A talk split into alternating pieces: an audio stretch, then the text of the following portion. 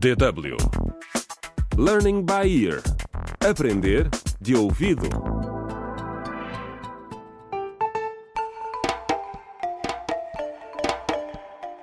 Contra o crime.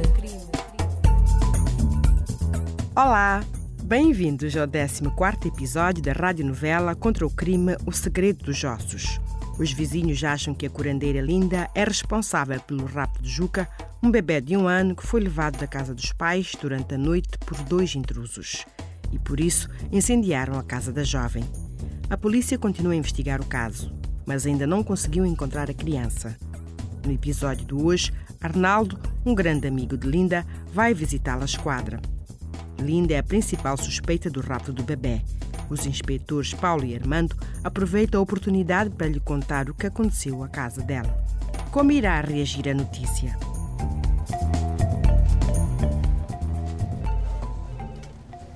Bom dia, Dona Linda. Tem uma visita. Olá, Linda. Arnaldo, que bom ver-te. Como estás, minha amiga? Ah, nunca estive pior. Rezo para que encontre as pessoas que raptaram o Juca em breve. E o bebê também, claro. Ainda estamos à procura dele. Dona Linda, infelizmente temos mais notícias para si. Por favor, agente. Por favor, não. Eu não aguento mais más notícias. O que, que aconteceu agora? Vá, Linda. Acalma-te, minha amiga. É, lamento bastante, mas alguém pegou fogo à sua casa ontem. Linda.